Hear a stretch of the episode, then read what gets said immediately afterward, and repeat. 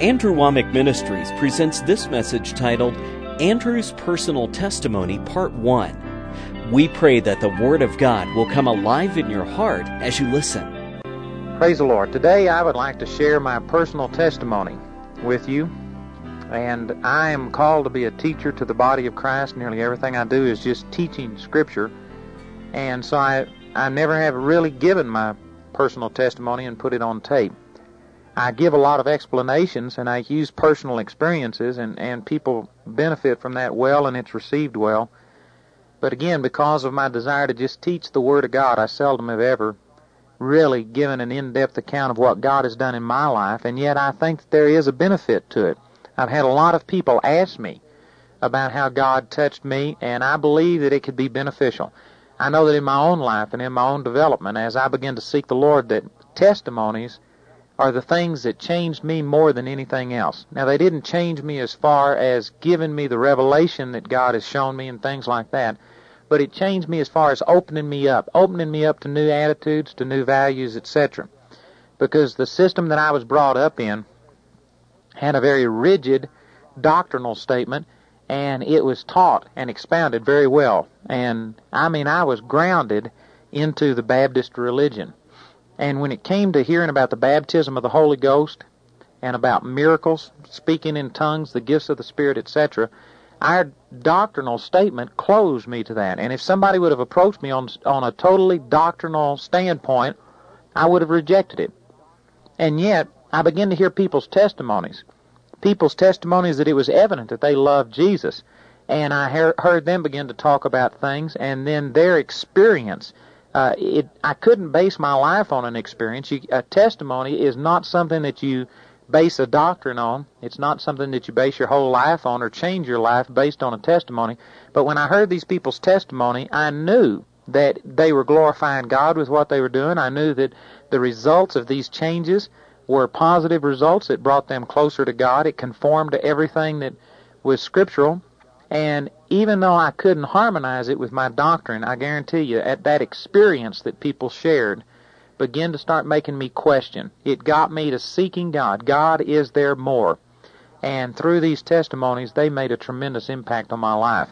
The Scripture says in Revelation chapter 12 that Satan was cast down to the earth, and it says that the believers overcame him by the blood of the Lamb and the word of their testimony. And, of course, that's applying to more than just their personal experience. It could just apply to confessing the Word in a personal way, but it also is applying to what has happened to them. And so this is a powerful way of being a witness of what God has done. I used to feel that I didn't even have a testimony. As a matter of fact, when I was younger in the Lord, I was ashamed to give my testimony because the church that I was brought up in, they would have people testify, but it was always somebody like Nicky Cruz, somebody who was a gang leader and had been on drugs and had been the whole route into Satanism and all of these things, and then they get miraculously saved. And the contrast in their testimony was just so dramatic that it left people just awestruck with what God could do in a life. And that was always the kind of testimony that I heard, and my testimony is totally opposite that. And I honestly felt like that in comparison, based on the experience that I'd ever had with people's testimony, that I didn't have a testimony. I was ashamed of it. And I remember that when I was in Vietnam, I was witnessing to a man who was a sergeant, and I'd been telling him about the Lord and about what other people had experienced. I was giving him testimonies of things that I was hearing, etc. And he says, well, what's God done in your life? How did you get born again? And I told him, well, I was born again when I was very young, but I sidestepped the issue. And after a week or two of this, finally, he just nailed me one time and said, did you or did you not get saved? How did it happen to you? I want to hear your testimony. And so I just had to share with him how I was born again, and I shared it and what happened. And to my surprise, I thought he'd make fun of me as being a prude, as having never done anything, and how could I witness to him? I didn't know anything about life. I was grew up in such a vacuum, etc. But to my surprise, this sergeant fell down, and he had tears in his eyes, and he says, that's the greatest thing I've ever heard. He says that is a miracle that God could keep you from going into some of the things that I've been into and other people have been into. And I began to start recognizing that my testimony had a place. It really is a testimony today of what God can keep you from, not just what he can save you out of. And also, as I'll give my testimony on this tape, you'll find that the thing that God really did in my life was redeem me and ransom me from religion. I was born again at a very young age, but then I became very religious. I came into the system, and I just became a part of it. I was dead and lifeless and dried up. And one of the greatest things that happened in my life was when God supernaturally lit a fire in my heart and changed me from just that old dead religion. And now that is really the thrust of my testimony. And even my teaching, what God's called me to do and everything, is reflecting that. It's all geared towards Christians, trying to motivate them and get them to where they can live in the abundant life that Jesus intended them to have. And so when God changed my life, I found out that, you know, there are more people experiencing this dull, lifeless Christianity than there are who have been out like Nicky Cruz and have been mob members or gang leaders and have murdered and killed and done all of that. Now, that is a tremendous testimony, and there's certainly a place for that. But actually, more people can relate to my testimony just being a religious, dried-up, lifeless Christian than they can somebody else. And so I've come to realize that my testimony really does have a place, and so I share it that way. Realizing that you can't base a doctrine on it, but yet it may be a blessing just to see what God's done in my life. I won't share everything. I'm just going to try and highlight some things. I was born at a very young age, and it would take me a long time to share everything that happened, just, I'm sure, as it would you. But I was born in Marshall, Texas, April the 30th, 1949, and we only lived there for 2 years. When I was 2 years old, we moved from Marshall, Texas to Arlington, Texas. And we moved to a house that was a mile outside of the city limits. Now it's approximately 20 miles inside the city limits. When we moved there in 1952, there was only less than 6,000 people in the town, and now there's over 250,000 or something similar to that. And it's just amazing how it's grown. But we lived kind of out in the country, had a very nice house. My father was vice president of Century Life Insurance Company in Fort Worth, Texas, and had a very good income. My mother was a school teacher, taught in the same grade school that I grew up in. In the sixth grade, I was right across the hall from her and in the class opposite hers. And so I grew up there, and my parents were tremendous parents. They loved me, and I had an older brother and older sister. I'm the youngest of three children. And we were loved. We were always brought up in the things of the Lord as much as they knew. As I go on in this testimony, you'll find out that the Baptist church that I was brought up in, I believe, ministered some things that became big hindrances to me, and God certainly had to renew my mind. But at the same time, they provided a basic foundation. And one good thing about the Baptist church was that they did teach some fundamentals of the Word, and I mean they hammered them home. They were very strong on preaching the Word. Now, they didn't preach all of it, and they even preached against certain things that now God is using me to teach for. But the few things that they did teach that were good and foundational provided a good foundation for me that God has certainly used, and I praise God for those good things.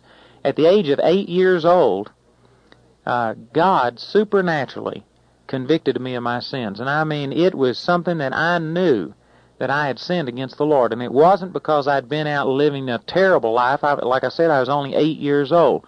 But it was a conviction from God. One of the mistakes that people make in coming to the Lord is that they look at themselves in comparison to other people.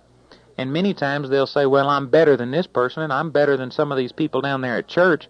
I'm sure all of us have heard somebody say something about, well, if those hypocrites down at church make it, I'll make it. And the only thing wrong with that is that the hypocrites at church may not make it, and that's not the proper standard of comparison. And so many times people, if their life is good and moral, it's really hard for them to see their need for God.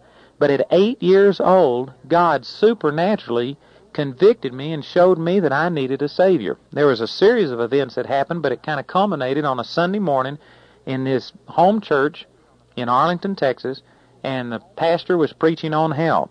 And anyway, as he talked about that, and that if you don't accept Jesus as your Savior, that you'll die and go to hell, I mean, God really brought some things together, showed me that I was a sinner and that I needed a Savior. Well, I went home from church that day. I didn't respond because I didn't understand everything that was being said. But when I got home, I talked to my dad. I asked him about it, And praise God, he could tell that God was dealing with me, that I was under conviction. And so he took about an hour or two after church and just began to talk to me, explain things. And it was the fear of God, the fear of going to hell in this sermon that I heard that got my attention.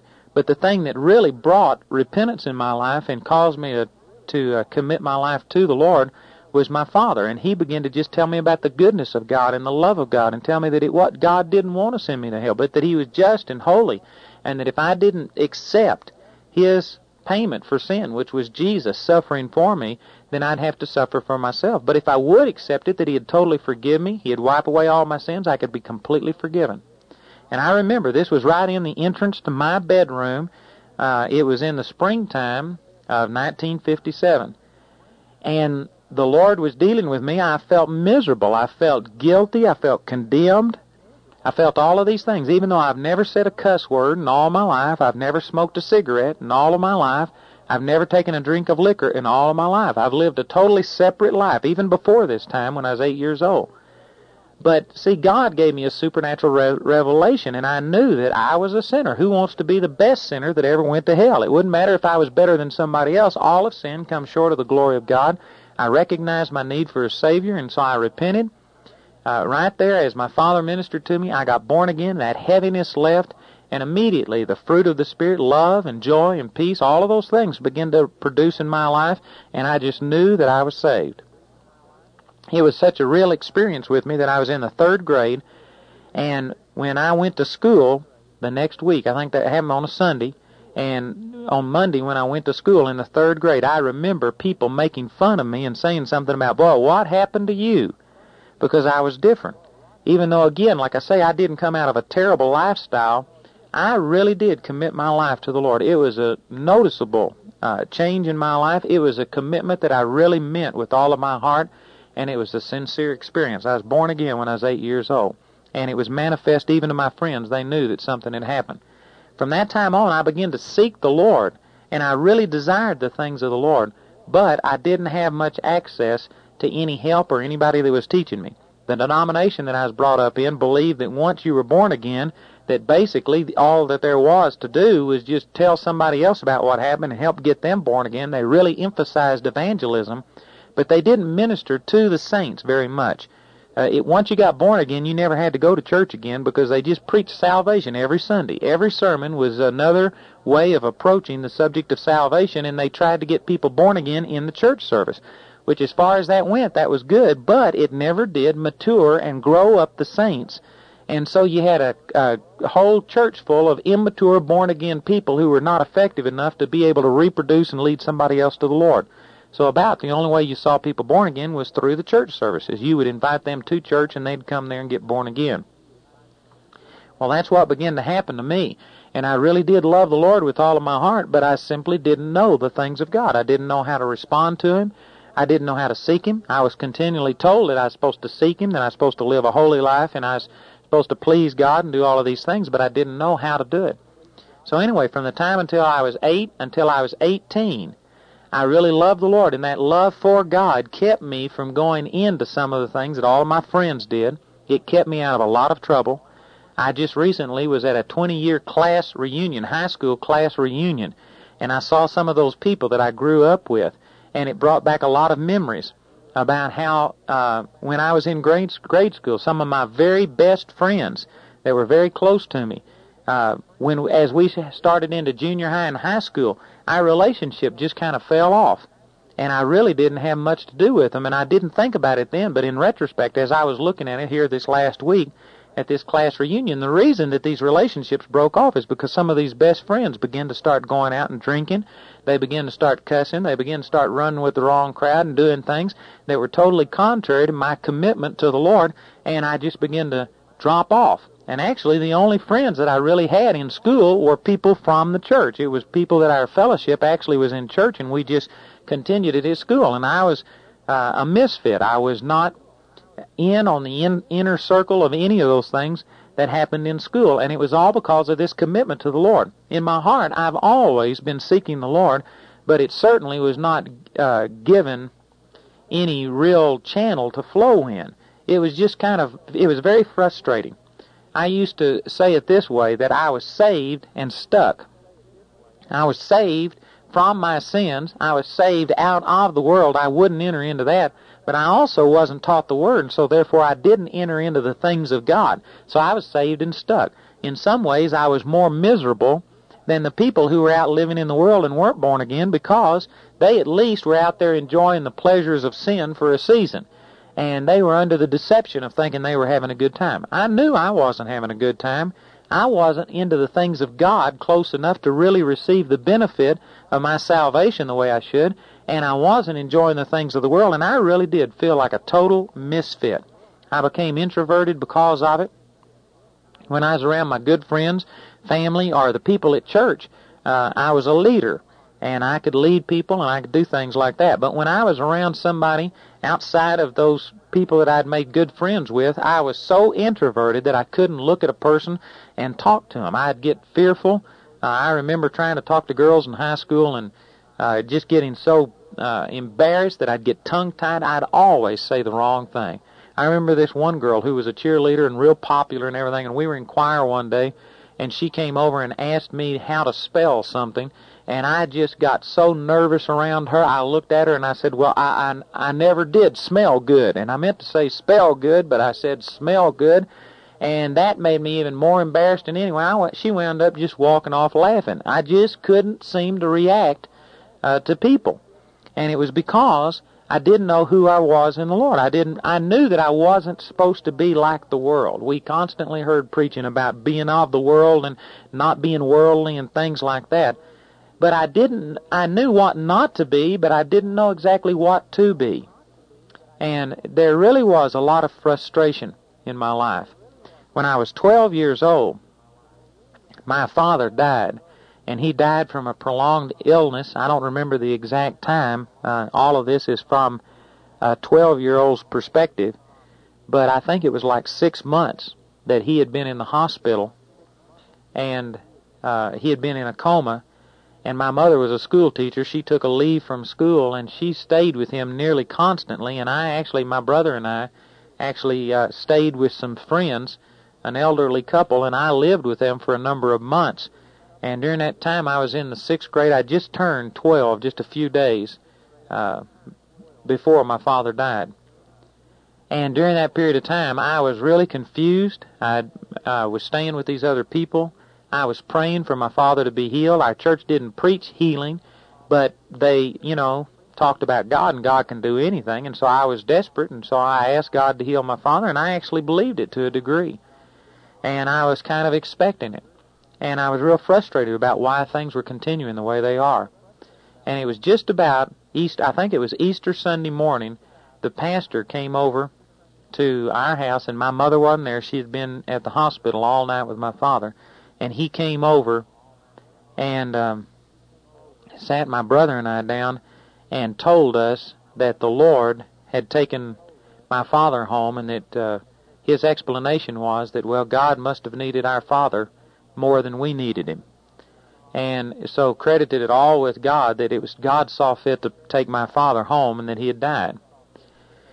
Well, it didn't set right with me, but I didn't rebel at it. I didn't get bitter towards God or any of those kind of things. Matter of fact, at the funeral, we sang songs of victory. My father's favorite song was How Great Thou Art, and this same pastor sang that at the funeral, and people got blessed and touched, and it was really a kind of a rejoicing funeral, because we knew that my father knew the Lord, that he was born again. He had been the chairman of the deacons, which did not mean that he was born again, but he was serving the Lord, is what I'm saying, and he was seeking after the Lord. And so anyway, that was a traumatic experience, and I really didn't know how to respond to that, but it made me even more God-dependent than I'd ever been before, because now I had a real need in my life, and I felt the sadness of not having my father. I was confused, and my mother has always been a tremendous blessing, but boy, this really put her in a bad situation too, because she was so dependent upon my father. She had never balanced a checkbook. She had never written any checks. She had never taken care of anything. He totally ran everything, and she was just a picture of a very submissive, quiet, loving wife, and she never had done anything, and now she was thrust into financial matters. She was without a husband, and she was only, at that time, I'm not sure exactly how old she was, but she was in her early 40s, I believe it was. And she was young. She was still teaching school. Now she had two boys to raise. My brother became very rebellious. He had started that direction even before my father died. He was 4.5 years older than I was, and he started just getting into nearly everything that he could. He did all kinds of things, would stay out all night, and my mother was just overwhelmed with that.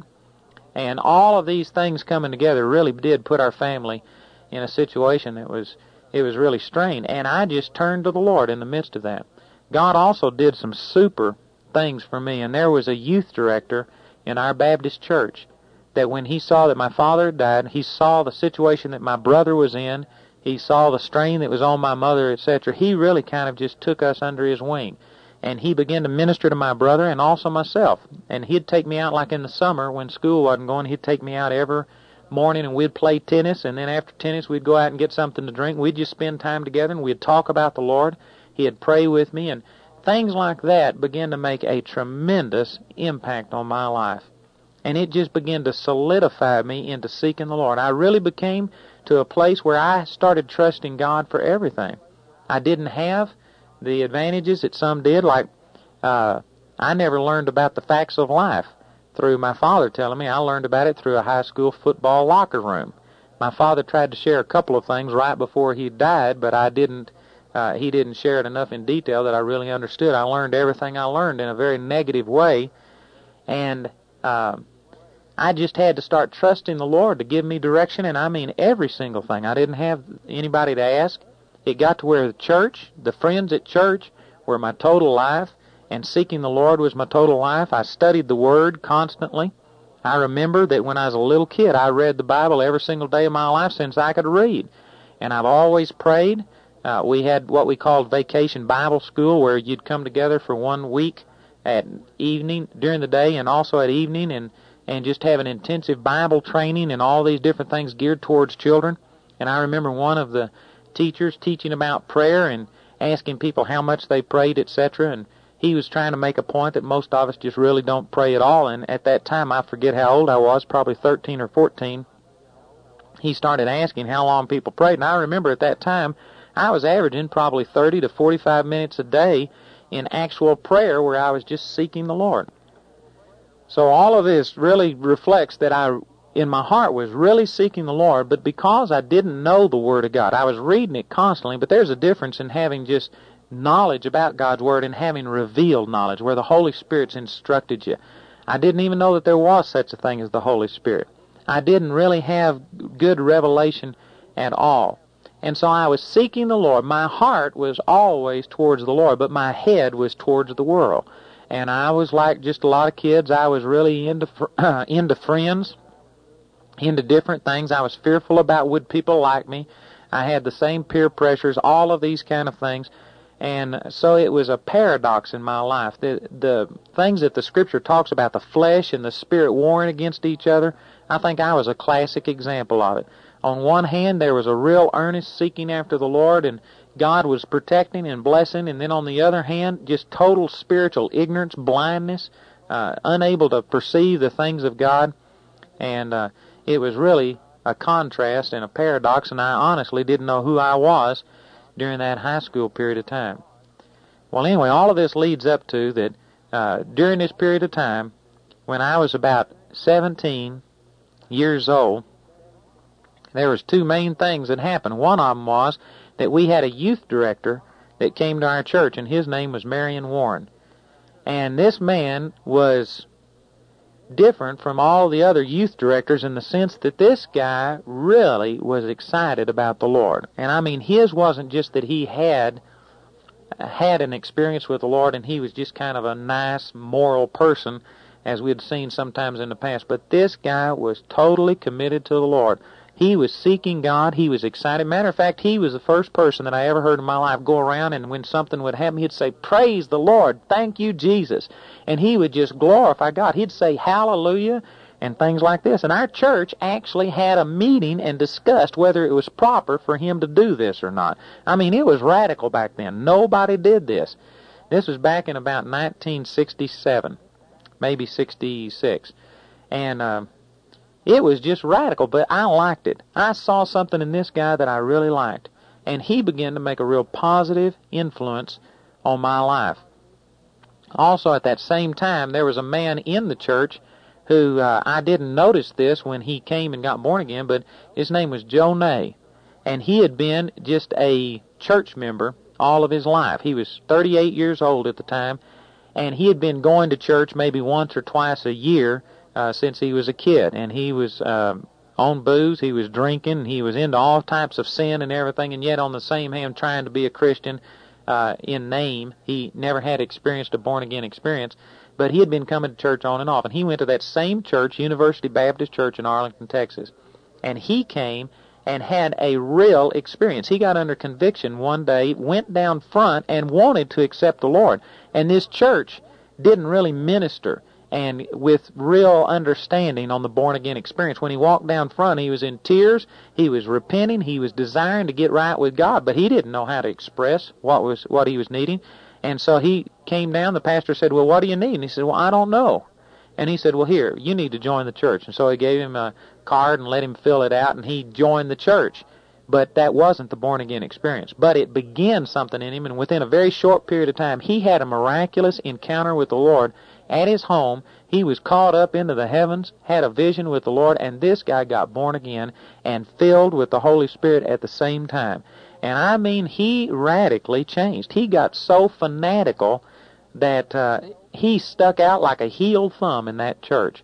And some of my best friends and I began to see this guy, and he was happy. He was overflowing with the love of God. That was totally unusual. We didn't see things like that in our church. There were good people there, people that loved God, but there were not very many people that knew that God loved them. But Joe Ney knew it. He was excited about it. And this guy just looked like he was so excited and happy that me and my best friend wanted to go over and see this guy. So we went to the church office, looked up his address, and just went over to visit him one night. He had never seen us or noticed us. We told him we were from the church. He invited us in, and we began to start fellowshipping with him and just talking to him. And he was so excited about the Lord, he began to share about the Lord and tell us things. And before we left, he prayed with us. And that was totally unusual. I mean, here we were religious to the hilt, and yet not that religious, not to where we would earnestly pray with somebody over at their house. He would take communion at home, which to me was totally sacrilegious. He did all those kind of things in the church. But he began to just start really showing us the reality, and he was so fresh with the Lord. I mean, it was so new to him that when he would read, like in Acts the 3rd chapter, about somebody who was healed supernaturally at the gate of the temple, never been able to walk, he'd read that and just say, man, God heals. You know, healing is for us. God can heal us today. I had read that scripture hundreds of times. I'd heard it preached on, but it was always applied in a spiritual sense, that if you're lame spiritually, if you aren't experiencing a good life, if you are crippled by your sins, come to Jesus, he'll forgive your sins. And it was always a spiritual application, and it had blinded me to what the true reality and meaning of those scriptures were. And when he was telling us about people being healed in the Bible, in the book of Acts, I'd read those things hundreds of times, but my religion had just blinded me to the fact that there was really healing in it. I saw all spiritual applications. And so his perspective on things began to just create within me a tremendous hunger to know the Lord. And so this youth director and then this Joe Ney, God really used them powerfully. At the same time, my sister really got to seeking the Lord, a lot of it out of desperation. And she started reading books, testimonies about people like Isaac Polindo and Sadhu Sundar Singh and people who saw the dead raised on a regular basis and tremendous miracles and great things happening. And all of this, God brought it together and through it began to create a hunger in me. I'd always had this desire to seek after the Lord, but I'd never known how to channel it. I didn't know what I was really seeking for. I just knew it was more of the Lord. I began to start getting a revelation that, man, there were miracles available to us today. There was a supernatural life where you didn't have to be just like everybody else, that you could actually get prayers answered, that things could happen. So my senior year in high school, 1967, I sought the Lord, and I began to read the Bible with a new fervor, and I was throwing a paper out in the morning, had to get up at 3:30 or 4 o'clock in the morning to throw it, 400 and something papers that I threw, and I would stay up till 12 o'clock nearly every night studying the Bible, just reading. I was pouring through it, and I was getting an average of 2 to 4 hours of sleep every night, and I lived off of that, but I was just so consumed with wanting to know the Lord. I must have read the Bible through 2 or 3 times in that one year, just seeking the Lord. And, I mean, I got to where that was all that concerned me. I wasn't interested with any of the school activities or anything else. I was just totally into seeking the Lord. Anyway, many other things happened during that period of time. And finally, on March the 23rd of 1968, this is the year after I had graduated from high school. The summer after I graduated from high school, this Marion Warren, who was the youth director at our Baptist church, had taken the youth on a choir tour all the way from Arlington, Texas, up to Seattle, Washington, back down through California and around. And during this period of time, we ministered something like, we were gone 3 weeks and ministered probably 18 or 19 times in those 3 weeks. And we would sing, give testimonies, do things like that. And we saw miracles happen. It was just supernatural. Pastors of some of the churches that we were in got born again. They said they realized they didn't have a genuine relationship with God, and they came and repented and got born again. Sometimes the Holy Spirit would just fall in those things to the place that people would start weeping and crying, and some of those services would go 3 and 4 hours long, people repenting, getting things straight, and I can't even give you all the reasons for it. I think that Marion Warren, the youth director, was surprised by it nearly as much as everybody else. It was just God moving in. We sought God. We asked for those things. But I tell you, it exceeded everybody's expectations. But through that, I experienced for 3 weeks such a supernatural relationship with the Lord that when I got back, I realized I hadn't watched television, I hadn't listened to the radio, and I hadn't missed it. That Jesus had just become everything. And I loved it. And it made me even more determined to seek the Lord. During this period of time, I was fellowshipping with Joe Ney and Steve Mauk, my best friends, and we were just constantly, day and night, nearly over at Joe Ney's house, and talking about the Lord, praying, asking God for a revival. God was sending people across our path, etc. Well, finally, on March the 23rd of 1968, this is a year after I'd graduated from high school, so about 2 years I'd really been just seeking the Lord. God had been priming me and bringing me to a place of desire and to be just totally consumed with God.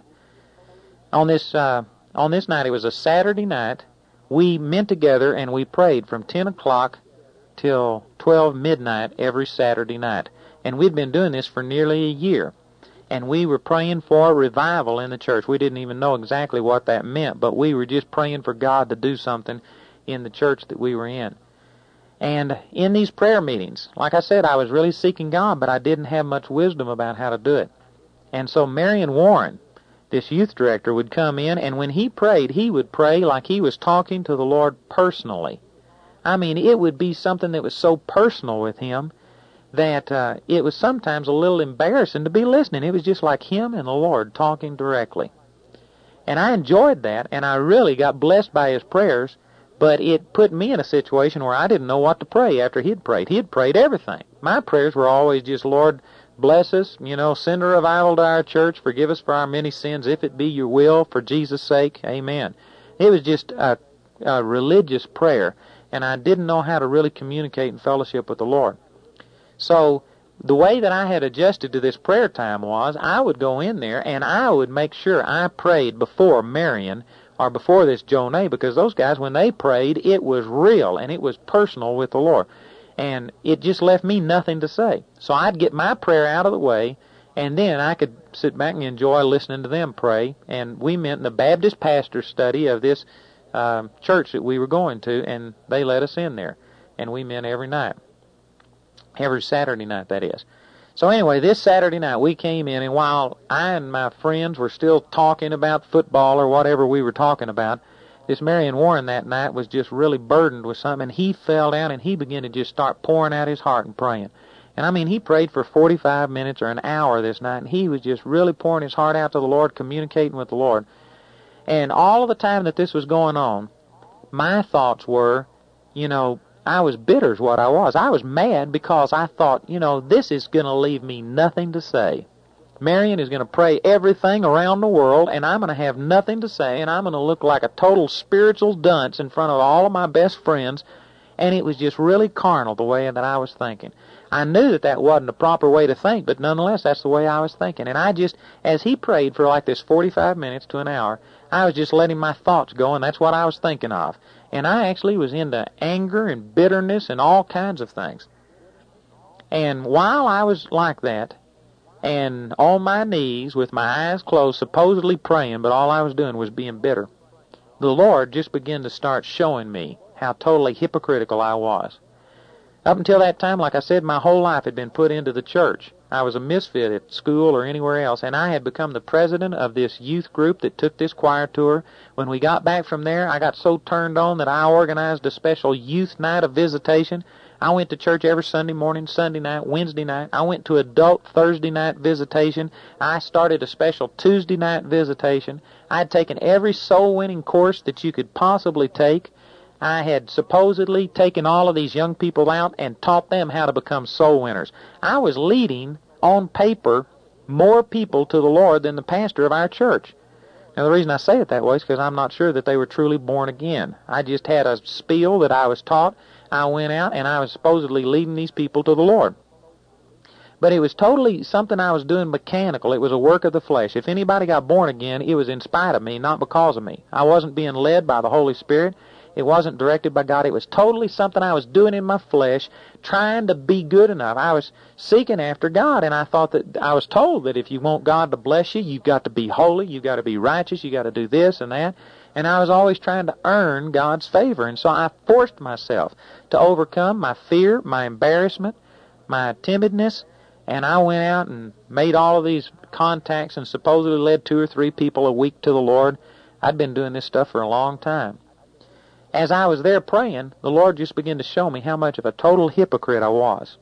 He began to start showing me that all of these things, president of all of these organizations, supposedly out knocking on doors, leading people to the Lord, etc., it was totally a work of the flesh. And he reminded me of a scripture in 1 Corinthians chapter 3 about, you know, that every man will build upon their foundation, and some will build gold, silver, and precious stones, others wood, hay, and stubble, and that the wood, hay, and stubble will be burned up at the judgment seat of Christ. And he showed me that everything I'd ever done, all of my religious works that people had patted me on the back for, were just wood, hay, and stubble. In other words, they weren't really directed or anointed, done by God. It was me doing it, and it was going to be burned, and I was going to stand before God totally naked. I hadn't done anything for God. Everything I'd done was for me. And he used this attitude I had during this prayer meeting to show it, that I wasn't praying to him. I was praying so that people could hear me and come up and say, oh, that was such a nice prayer. And he just began to show me how much of a total hypocrite I was in everything. I mean, God gave me supernatural revelation, things that I'd never seen. I hadn't done it intentionally, but nonetheless, I had become a totally self-centered hypocrite. Everything I was doing, every religious thing I was doing, was wondering if somebody else was seeing it. I was playing to the grandstands. I was doing everything that I was doing so that I could be seen of man, and I had no reward from God. And God began to show me that right in this prayer meeting in front of all of these people. So when the Lord showed me these things, my response to that was that I just, for the first time, I really saw things from God's perspective. And for the brief moment of time there, I mean, everything just came into focus. I saw that I was missing it as far as you could possibly miss it. I was so proud of my religious accomplishments, all of the things that I had done. And yet, in God's sight, I was a big zero according to what I had done. And God really made a supernatural revelation of that to me. I mean, it broke my heart, and my response was, I determined to come clean. And this was a hard response. I mean, in front of these people. These were the people that I'd spent my entire life. Up to that time, I was 18 years old. I'd spent my entire life trying to build a reputation and always perform and get everybody's approval.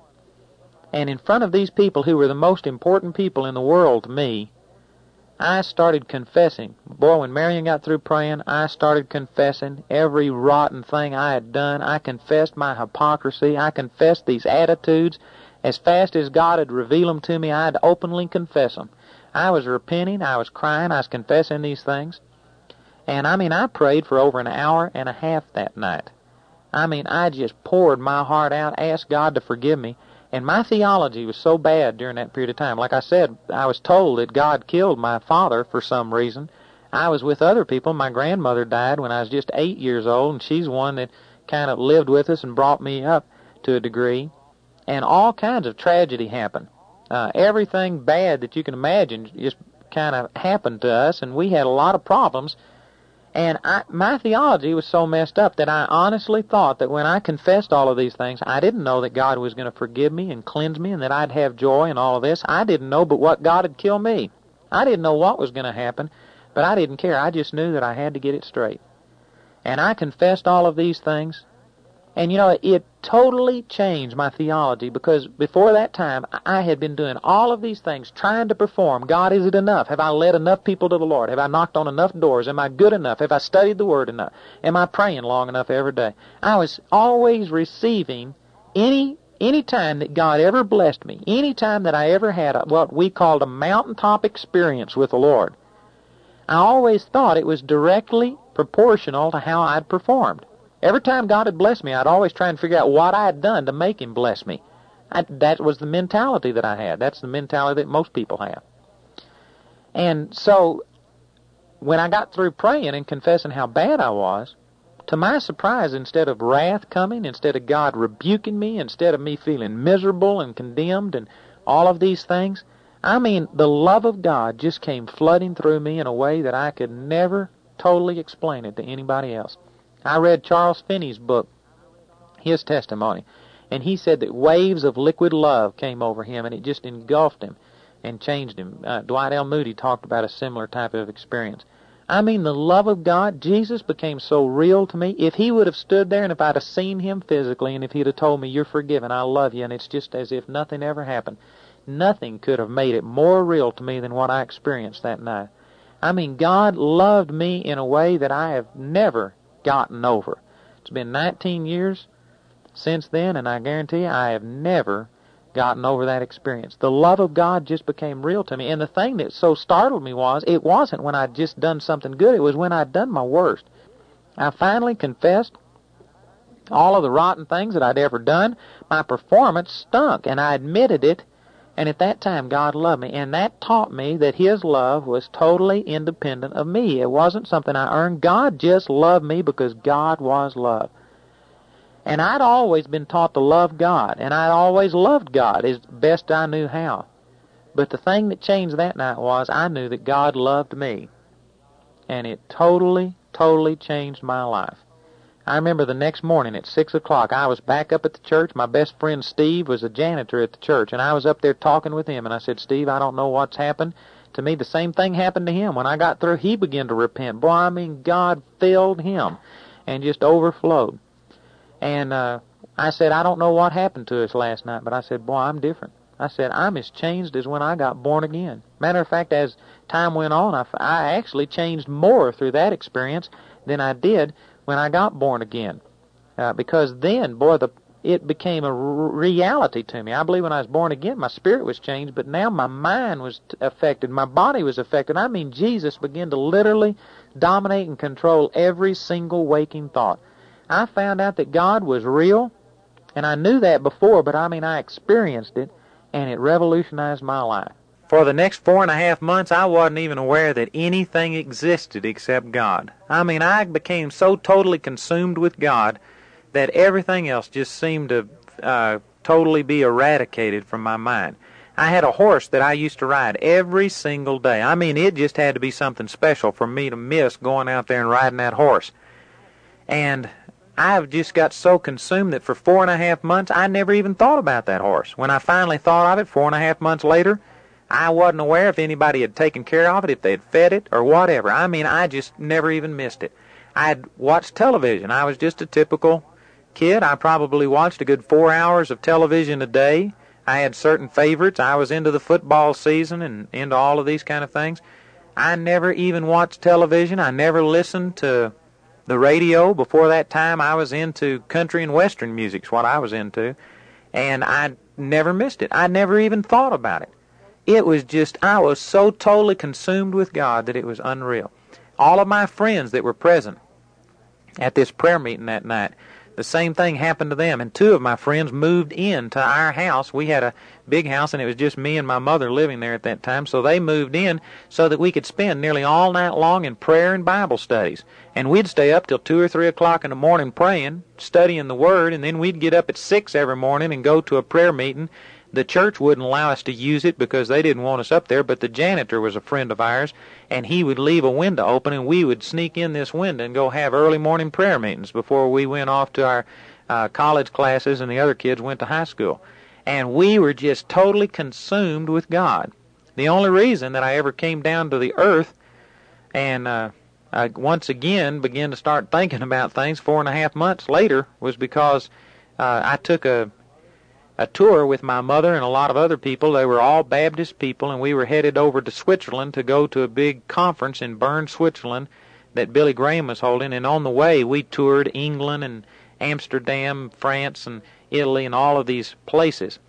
And my mother had thought that I had gone totally wild. She didn't understand what was happening, and I didn't take the time to try and explain it to her, and I also became, I'm sure I was very obnoxious.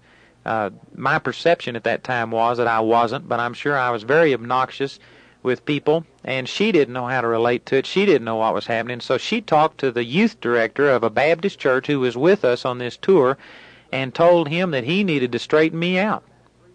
And so for about 3 weeks, as we traipsed all around Europe, he just kept hounding me day and night, telling me I was of the devil, that what I'd experienced was of the devil, that God doesn't do miracles today, that you're crazy, and he just nagged me, and I wasn't really established. Again, I had a tremendous experience, but I didn't have the Word to back up what had happened to me, and after 3 weeks of that, when I got back, it was 4.5 months after this experience, I actually got down on myself and thinking, boy, I really am a jerk. I must be doing everything wrong.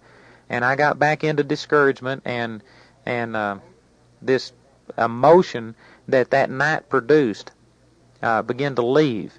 And so over the next few years, what happened was I was changed on the inside. I've never gotten over that experience. I know with all of my heart that God loves me, but I came into frustration about how could God love me when I'm acting the way I do and when I'm not perfect. This guy had gotten me to where I came back into that old condemnation and that unworthy feeling, and I couldn't harmonize what I saw doctrinally with what was taught me spiritually, what I experienced that night.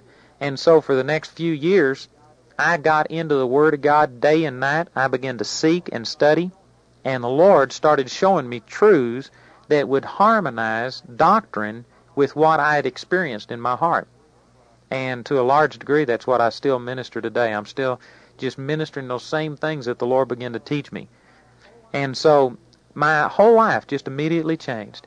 I began to recognize that God loved me, and it didn't encourage me to go live in sin. As a matter of fact, it actually encouraged me to be more zealous towards God than I'd ever been before. And this is a truth that I just now have really figured out and have gotten to a place where I can teach it from the Word and explain. But most people are trying to motivate Christians to serve God out of a sense of duty and out of a sense of fear that God won't bless us, etc., if we do it. Well, that's the way that I lived from the time I was 8 until I was 18. But the Scripture way is to motivate a person through love. If you can never get a person to love God, then I promise you that person will give everything that they've got. Everything. My personal testimony reflects that, and of course the lives of thousands of other people that I've met and come in contact with personally reflect that. When a person really loves God, where their heart is, that's where all the rest of them will be. And so there was two motivations. One, to serve God out of fear. I tried that, and the Bible says in 1 John 4:18, fear has torment. I was serving God. I was doing what they said, but I was tormented. This whole time that I'd be going up and knocking on these doors and supposedly taking the young people with me and leading people to the Lord, I was tormented in my heart because I was fearful that I was not going to have the right thing to say, that I'd fail, that God would be displeased with me, and I was tormented. Matter of fact, I'd go up to these doors lots of times, and when I knocked on the door, I'd be praying and saying, God, don't let there be anybody home. I'd be just saying that in my heart because I was so fearful about speaking to people and confronting them. And yet I was forcing myself to do it out of fear. But after this experience, when I knew that God loved me And I knew that God was pleased with me, not through what I'd done. He just loved me. When I understood that, it set me free. It set me free from a fear of what other people thought. I got to where I was witnessing to everything that moved. I actually confronted people as they came out of the 7-Eleven store. Now, I didn't have much wisdom. I mean, I would go up and grab people if they had a pack of cigarettes in their hand or a case of beer and tell them they're going to hell. Man, repent. Jesus loves you. You can get born again. That's not the proper way to do it, but my heart was right. And, I mean, I lost that fear of people and what they thought. I became evangelistic. Instead of going out and making 5 extra visits a week on a Tuesday night visitation that I started, I got to where I started witnessing to every person I saw. Well, I was in my first year of college, second semester, when all of this happened. And I went to school every day. I went to my college every day, but I would see people on my way to class. I'd get to talking to somebody. I'd just stop people on the street, on the sidewalk, and witness to them. And the bell would ring to go to class, and, man, I couldn't leave somebody and let them go to hell just because the bell rang. So I wound up for 2.5 months going to class every single day but never making a single class because I'd get to talking to people. And so eventually, as a result of that, I dropped out of college, and that's another thing that my mother just couldn't understand, because my mother is a teacher, my brother is a teacher, my sister's a teacher, my brother-in-law is a professor, my sister-in-law is a teacher, my father was a principal at one time, all of my aunts and uncles are teachers or professors at college. I mean, education was it, and I dropped out of school. God told me to do it, and that's a whole other story. I've got that on How to Find God's Will. That was one of the most miraculous things that God ever did, was to get it through to me to get out of college, and it was totally contrary. Cost me a lot. My mother didn't understand it. I lost not only her respect, but I lost $150 a month from the government that was Social Security from my dad's death when I quit school. I immediately became 1A during the Vietnam crisis and was drafted. And all of these things happened. My mother couldn't handle it, and she went over 2 weeks without even talking to me. One night I took her out to dinner just trying to make amends, to mend the situation, and she wouldn't even talk to me. And I finally asked something about some of the old teachers. She was still teaching in the school system, and I said, "Have you seen any of my old teachers lately?" She was constantly seeing them. And she said, yes, and she had seen one. I said, "Well, what did she say?" And she said, "Well, she asked if you were going to school," and then she started crying, and so it brought the whole situation up. And I mean, it was terrible. It was a bad situation. And all of these negative things were going on. But I was so turned on that, like I said, I was witnessing to these people. I was doing all of these things. And it came to where instead of just making a few visits on a Tuesday night, I started witnessing to everybody. This friend of mine, we divided the city up into segments. We started knocking on every door. And this time, instead of praying, "Don't let there be anybody home," we started praying that God would help us not to waste our time knocking on doors where there wasn't anybody there, because we were making sometimes 100 visits a day. We were trying to cover an entire city as fast as we could and tell every single person about the Lord. And it got to the point that people were slamming doors in our face. We would ask people if they were Christian. We didn't know how to go about it. We knew that the ways we were taught, the systems that we were taught how to witness, we knew that that wasn't right. We had something that was more real than that. And so we didn't know exactly how to do it. We just started going up and trying to talk to anybody that would listen. We had people slam doors in our face. We had people tell us they were Christians, pull coins out of their pockets, and say, "Well, certainly I'm a Christian. Right here it says, 'In God we trust.'" And so I recognized that we couldn't just ask if they were a Christian. We had to come up with something else. So we came up with Christian surveys and every kind of gimmick you can imagine. And I mean, one day I was so determined I was going to witness to somebody. People had been slamming the doors in my face, and I hadn't been able to get to talk to a single person. That I was in a very rich part of the town, and I came up to this one door, and I said, "Bless God, I'm going to talk to this person. I don't care what I've got to do." And I knocked on the door, and a woman came to the door and just barely cracked the door open and said, "What do you want?" And I could tell she was put out, didn't want to talk with me from the very start. And so anyway, I just looked at her and I said, "Well, praise God, I finally found a Christian." And boy, she looked at me and says, "What makes you think I'm a Christian?" And see, already I had her where I wanted. She was trying to convince me she wasn't a Christian, so that was very positive. And I said, "Well, you got this scripture out here on your fence. You've got to be a Christian." And boy, it floored this lady. She says, "Scripture on my fence? Where?" And I pointed to this sign. I said, look, and I turned over to Philippians chapter 3, verse 2 in the Bible. And I said, right here it says, beware of dogs.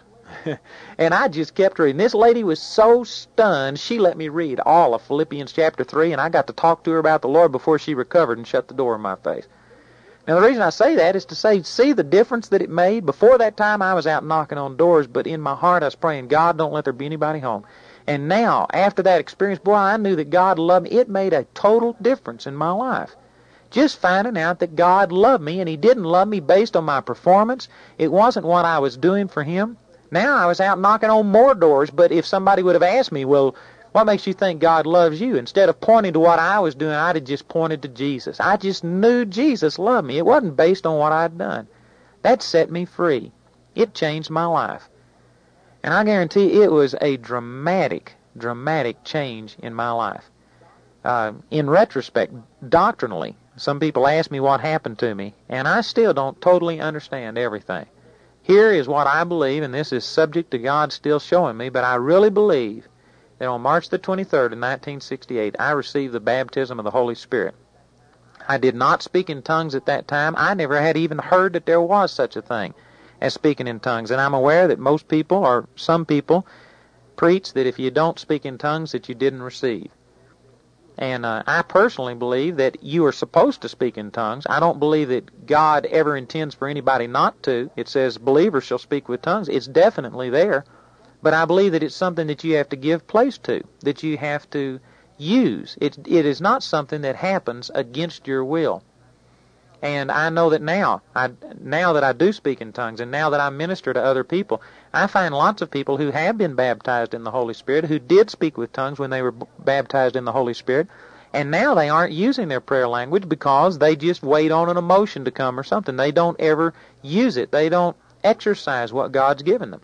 I believe God gave me the baptism of the Holy Spirit. I believe that I could have spoken in tongues, but I didn't know about it. I was taught against it, and I never yielded to it. And so it certainly didn't have the impact on me that it should, but nonetheless, it was a dramatic impact. My life totally changed, and the fruit of the Spirit, love, joy, and peace, were definitely manifest. To me, the greatest evidence of the Holy Spirit was the Word coming alive. I mean, after this experience, God's Word exploded on the inside of me to the point that I would spend 16 hours a day studying the Word. When I quit college, I had nothing to do except just be in the Word. And I remember for months at a time, I'd be in the Word 16 hours a day, just studying, poring over it. God was speaking to me so fast and so strong that I couldn't even assimilate it. There's certain times that I had to ask the Lord just to stop. God, I can't process all of this. I was getting so much revelation so fast that I couldn't handle it. And so I really believe that that evidence of having the Word of God just come alive, I believe that to me that was the greatest evidence that the Holy Spirit had come and lived on the inside of me. Anyway, shortly after this period of time, and, during this period of time, I had left the church that I was brought up in, most of it under criticism, and I was kicked out. This was right after I received this experience, and the church just wasn't able to handle it, and so I went over to a church on the other side of Dallas. It was about 40 miles one way. I went over there and became a youth director and began to start ministering there, and some great things were happening. Well, then I received my draft notice. I got drafted, and I went into the Army. And I tell you, it was a very hard experience in one way, but then in another way, it was really a powerful thing. God used it in a tremendous way in my life, because when I got turned on, these friends, Joe Ney, Steve Mauk, and others, we became so close that we became totally dependent on each other. We were spending probably a good 8, maybe 10 hours a day with each other, seeking the Lord, praying, studying the Word, going out and witnessing. We were so dependent on each other that I think in the long run it might have been detrimental to my spiritual growth if it would have continued that way. But when I got drafted, I got put into a situation where I never had been around sin before. I grew up in a very controlled environment. I never had been exposed to a lot of that stuff, and when I was in the Army, I saw everything that could happen just about. And yet, God protected me through it, and I could share testimony after testimony. We had a race riot one night, and the blacks outnumbered the whites in our barracks 2-1, and the blacks started at the other end and just worked their way down. They had all of the doors blockaded, and they were just beating the pulp out of all the white guys, and I never was a fighter in the world. And they came down, blood flowed so that it stopped up the drains on the cement floors. People were sent to the infirmary, dozens of them. And the guy who was doing all the fighting came to me, and right as he got to me, I was just laying in bed. I didn't know what to do. I was praying. He got to me and stopped and looked at me, and it turned out that I had witnessed to this guy. He was a Baptist pastor's son, and yet he was a pimp on the outside. And he was convicted. He knew in his heart what I said was right. And because I had witnessed him, he got to me and just looked at him. And I mean, the conviction of God fell on this guy, and he just went over and laid down on his bed, and it was over with. God supernaturally protected me. I got to lead many people in the army to the Lord in supernatural ways. And it was a tremendous growing experience for me. It was, for the first time, I really went through some hard times. I was separated from my family, separated from people that I loved. When I went through Vietnam, I never met a Christian over there for the first 6 months that I was there. Now, there may have been somebody who was a Christian, but they weren't enough of a Christian that they were vocal with it. And here I was trying to witness to everybody, and I mean, it looked like I was the only one over there. And it made me rely on the Lord more than I ever had thought possible. It drew me close to the Lord, and some tremendous things happened. I was seeking the Lord during that time. I fell back into some depression, which it may sound like, after a tremendous experience as the Lord gave me, that you would never again be depressed or any of those things. But it happened to me because I was still not founded in the Word of God. And this is a point that needs to be made, that regardless of what kind of experience you have, experiences are tremendous.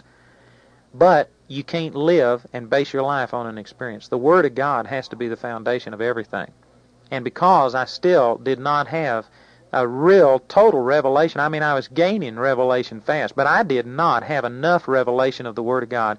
I came into discouragement and despair in Vietnam, and what caused it was that I saw so much sin and me so unable to affect it. I was just seeing a few people born again here and there, but boy, it seemed like Satan was bigger than God when I was in Vietnam. And I saw so much of that I came under so much condemnation, like, man, I'm no good.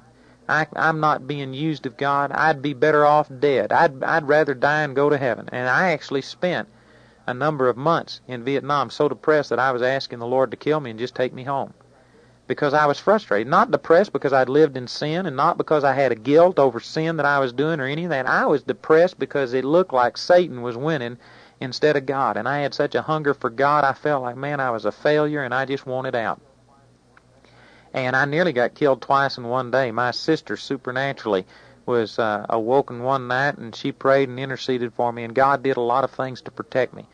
But anyway, as I came through Vietnam, there was a chaplain that one time said this, and it really stuck with me. He said, the army is a fire, and it'll melt you. But he said, you'll fit into whatever mold you've got picked for yourself. And, I can really bear witness with that because I was totally committed to the Lord and because I was seeking God with all my heart, it just melted me. And, I mean, it made me stronger, more committed to God than I'd ever been in my entire life. It wasn't always a happy experience, but it really did drive me towards God.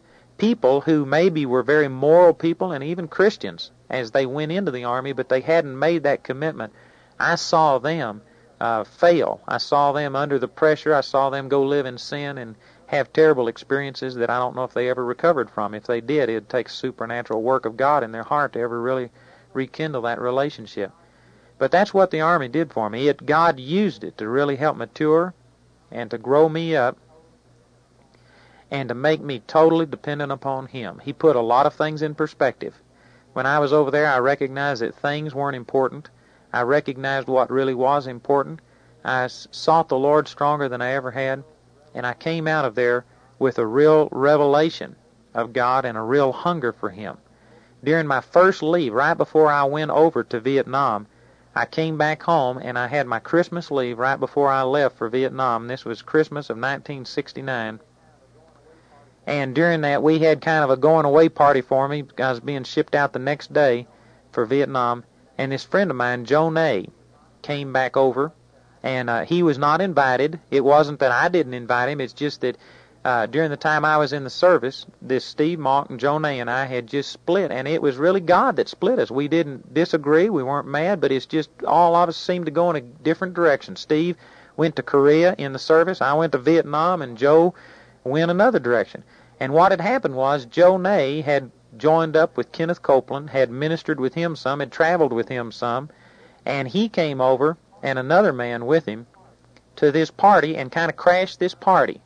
And, of course, I was glad to see him, so I was spending some time talking with him, and he just took over. And here were all of these people. Every one of them were Baptist people.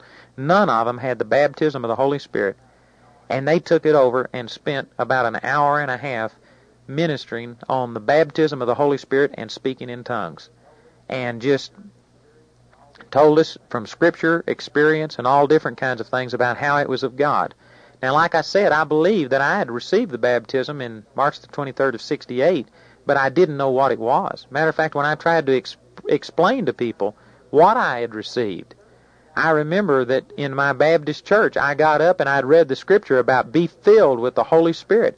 And I said, I believe that's what happened to me. I'm just literally filled with God's Spirit. And I remember that they jumped on me so bad, they made me feel terrible. They said, nobody but the Apostle Paul and maybe Peter or one or two other people have ever had that happen. You certainly can't claim to have that. And I backed off of it and apologized. For about 2.5 years, we didn't know what to call it. We just called it the power. We told people that we had the power. Do you want the power? We didn't know what it was called. We didn't know that much scripturally. But anyway, they began to explain to us from the Word about the baptism of the Holy Ghost and speaking in tongues. And Joe told me, he says, that's what you got that night when we were in this prayer meeting. He says, that's what I got.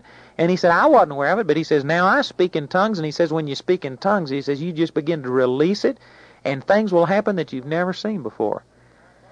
And so anyway, my mother and some other people were very upset at the turn of events. Here they were having a party, and Joe and this other man crashed. It's what they looked at. But in my heart, I knew it was right. It's the first time I'd ever heard anybody talk about the baptism of the Holy Ghost and speaking in tongues, but instantly I knew that that was of God.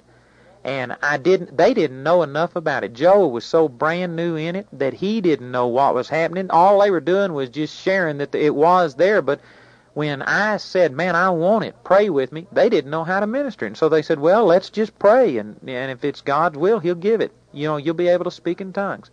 So we prayed that night, but I didn't speak in tongues because they didn't tell me that I was supposed to. It's just we prayed that God would make me do it. And I labored under this false impression for 3.5 years that if God wanted me to speak in tongues, that he would make it happen. And I was seeking it. I prayed for it. I wrote letters about it. I studied books about it. I did everything desiring it, but I didn't understand that I was the one that had to speak in tongues. And so anyway, the next day I was shipped out, and I remember all through Vietnam, man, praying, staying up all night long, praying and asking God for the baptism of the Holy Spirit.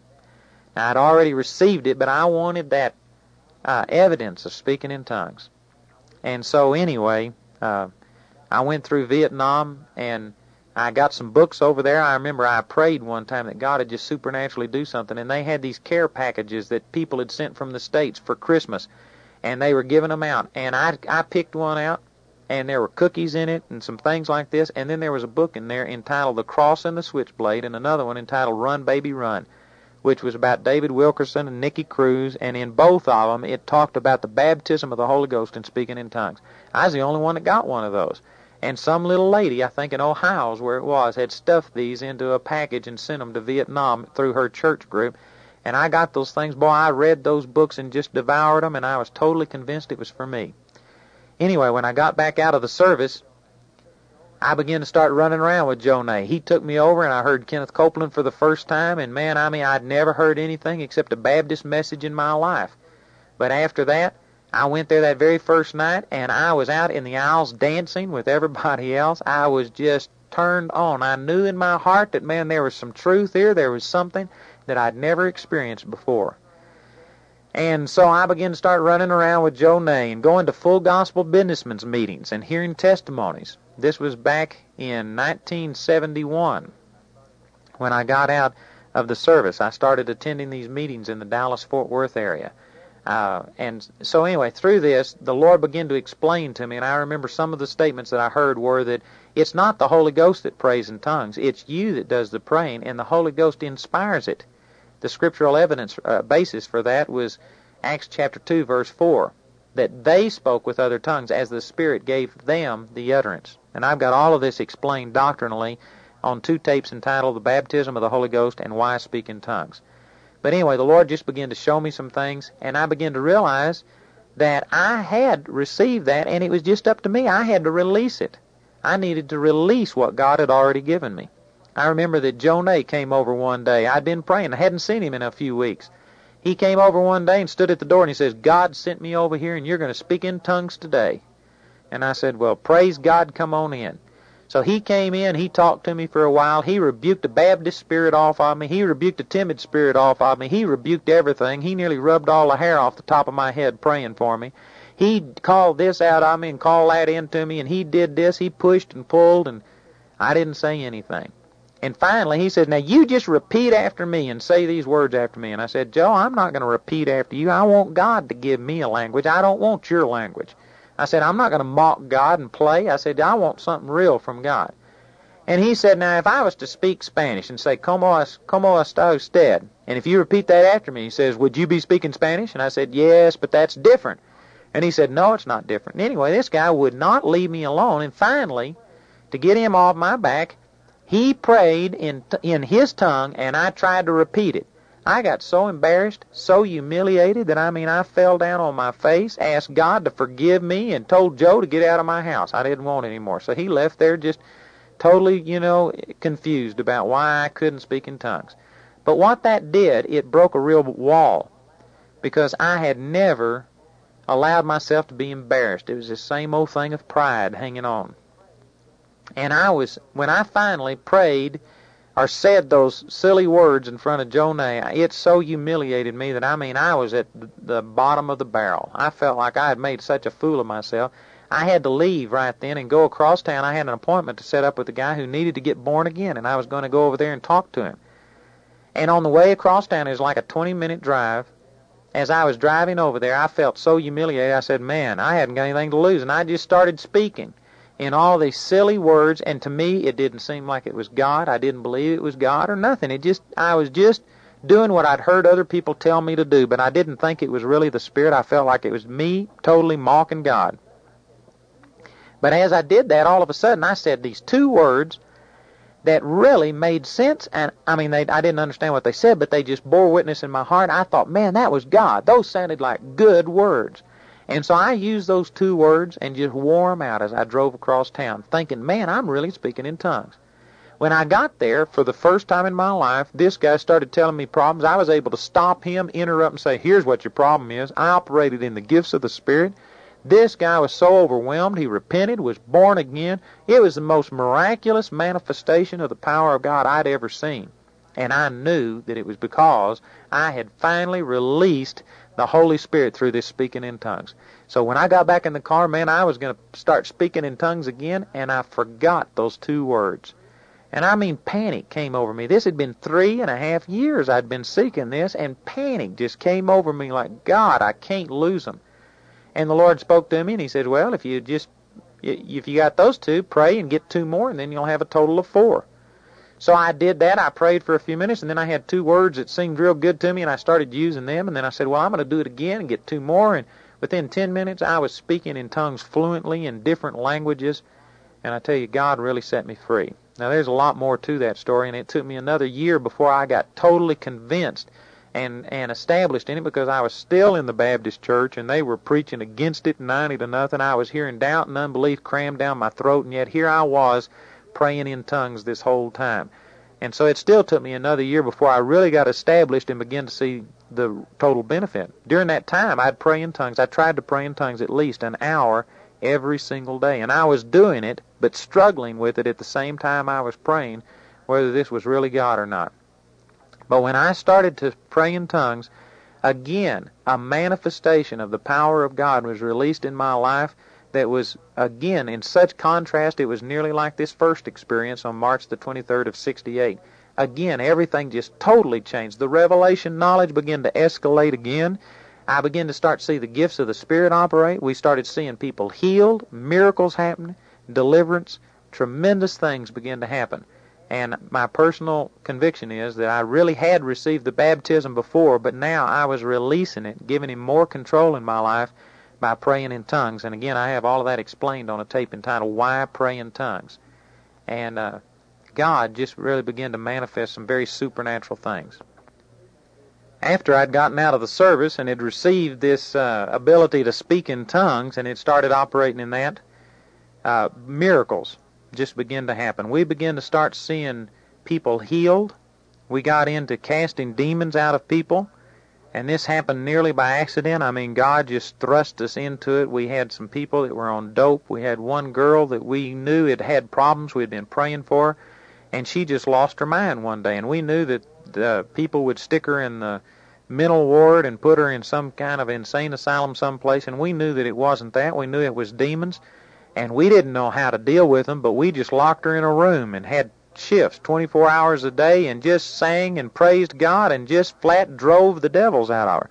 It wasn't the right way to do it, but our heart was right, and anyway, we saw her set free, and so through that, we started ministering deliverance to people, made some real serious mistakes about deliverance. We actually got more afraid of the devil and of his power than we were convinced with God and his power, and it took a period of time. We had to grow through that, and I believe that God finally straightened that out so that now we see lots of demons cast out, but it's no big thing. It's just we speak in the name of Jesus and they go. We don't have to talk to them anymore, don't have to ask them their name and how they got there, which is very deceptive and can cause tremendous problems, and we experienced a lot of those things.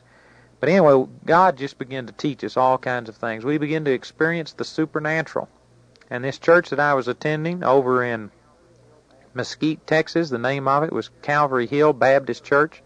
It was a spirit-filled church. That's what it was billed as. We even had conferences on the baptism of the Holy Ghost. We'd use that terminology and hang signs up about the baptism of the Holy Ghost. From the pulpit, we would say that speaking in tongues was real, that it was of God. But, and then they would counter it with 40 minutes of cautions and fear. And so anyway, even though that they acknowledged a lot of the truths of the Word of God in practice, you didn't ever hear speaking in tongues in the church. The gifts of the Spirit were discouraged.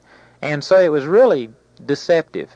On the surface, it looked better than what it really was. And it was beginning to sap and kill me spiritually. It was beginning to drain and draw away the life of God because we were professing something but not living it. We had the form of godliness but denying the power thereof. But it was good for me in the sense that I was a leader in that church. That's the church that I had been a youth director at before I went into the service. When I came back, I was no longer a youth director, but I did have a position of leadership. I was teaching some classes, Sunday school classes.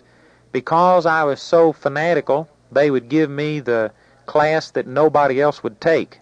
And I remember I took a young people's class that only had like 4 people in it, and they put us in a bus that men out in a bus that was stripped, didn't have anything in the bus. And we'd meet out there. In the winter, it was cold. In the summer, it was hot.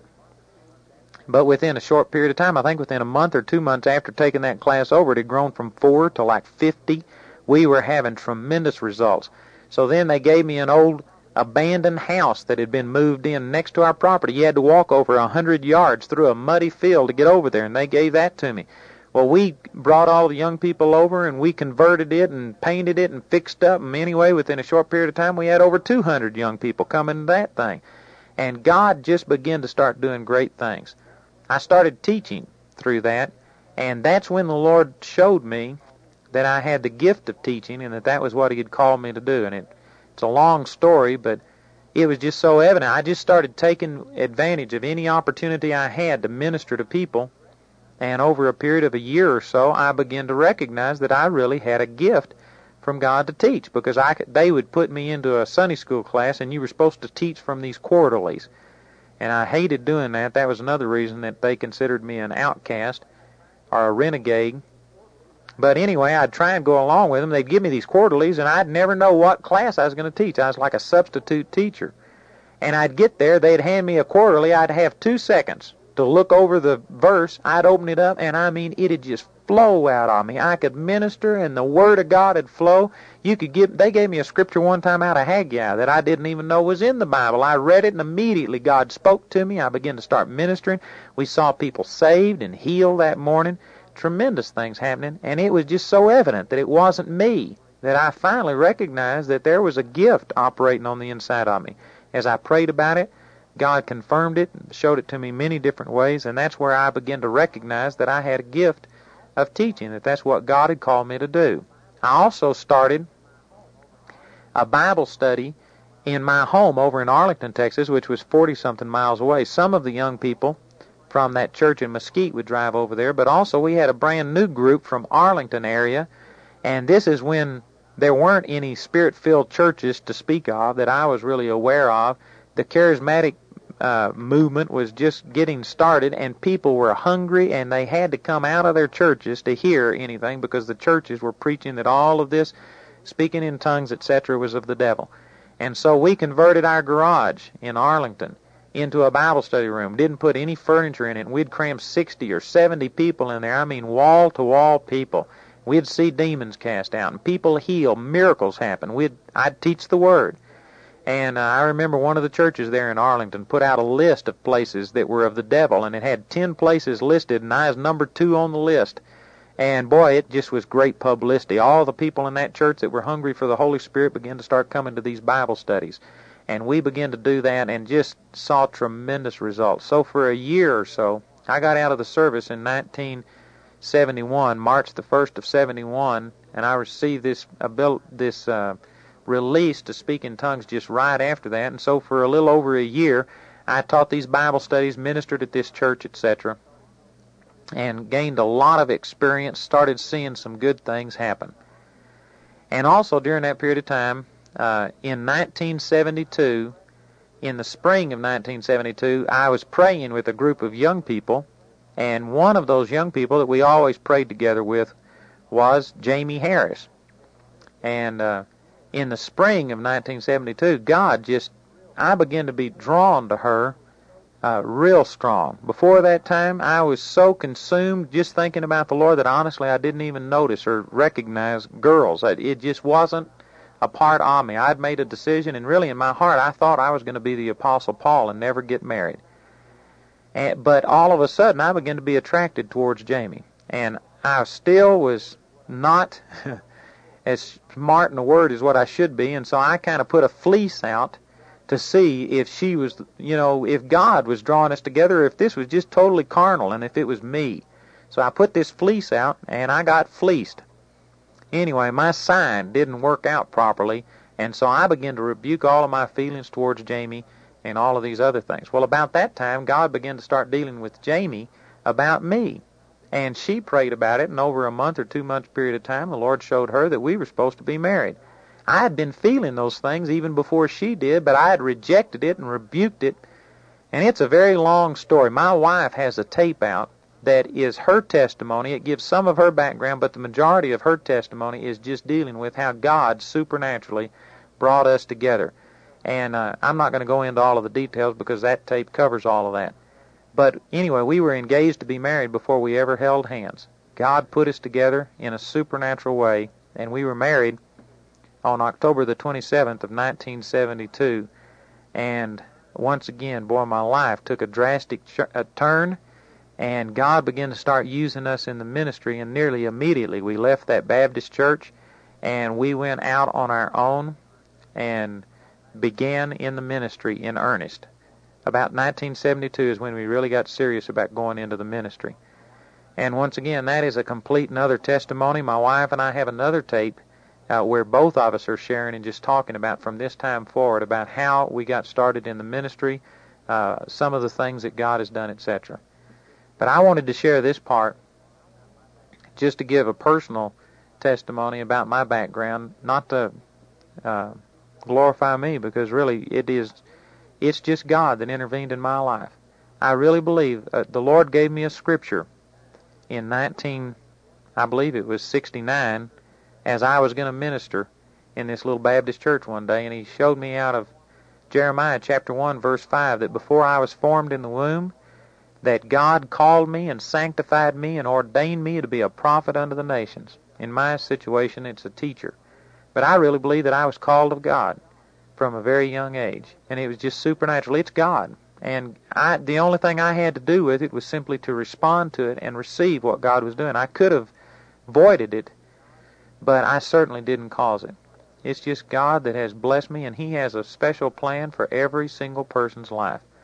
You know, when I was 8 years old, right after I'd first gotten saved, we had a Baptist preacher come to our church, and he was holding a revival. And, of course, he didn't know anything about the gift of prophecy or gifts of the Spirit. He didn't present it that way, but he hounded me and my family all week long telling us that I was called to the ministry and that I was supposed to surrender to preach is what they called it. And he wanted me to come down in front of the church and do that. And I never did respond because I didn't want to be hypocritical. I didn't want to do something, and I didn't know in my heart. I thought about preaching that it was like a Baptist preacher, stand up behind the pulpit and have 3 points and a poem, and I certainly didn't want to do that, and I still don't want to do that. I don't feel called to preach in the sense as the role models that I saw. When God finally showed me I was called to teach and that I could just sit down and share the Word and tell people things that will help them, I responded to that instantly. But what I'm saying is, even back then at 8 years old, I believed that that was God speaking through that man, and it was evident to other people. And in my heart, I've always had a desire to do something like that. And so God really did just single me out. God's the one that's moved in my life, and any of the good things that have happened, well, He gets all the credit for it. And it can certainly happen to you. I'd like to pray a prayer for you just real quickly and just ask the Lord to use this testimony and apply it to your life and open you up to His purpose for you in any way that He sees fit. Father, right now, for the people listening to this tape, I ask you, Father, that as I've testified about how you've loved me and how you've changed my life and intervened with me, I ask you, Father, that people could relate to some of these things, that people who maybe are experiencing some of those same frustrations I did, that, Father, they'll open up to humble themselves, that they'll quit trying to earn and produce your love and instead just acknowledge that it's there and acknowledge it, receive it, learn how to receive it instead of trying to get it. Father, I ask you to use this and that people would experience that same overwhelming love of God flowing in their life. And Father, I thank you for doing it. In Jesus' name, amen. We hope that your heart has been quickened by hearing the Word of God through this message. Remember, Andrew Womack Ministries operates a helpline that you can call for prayer and information at 719-635-1111.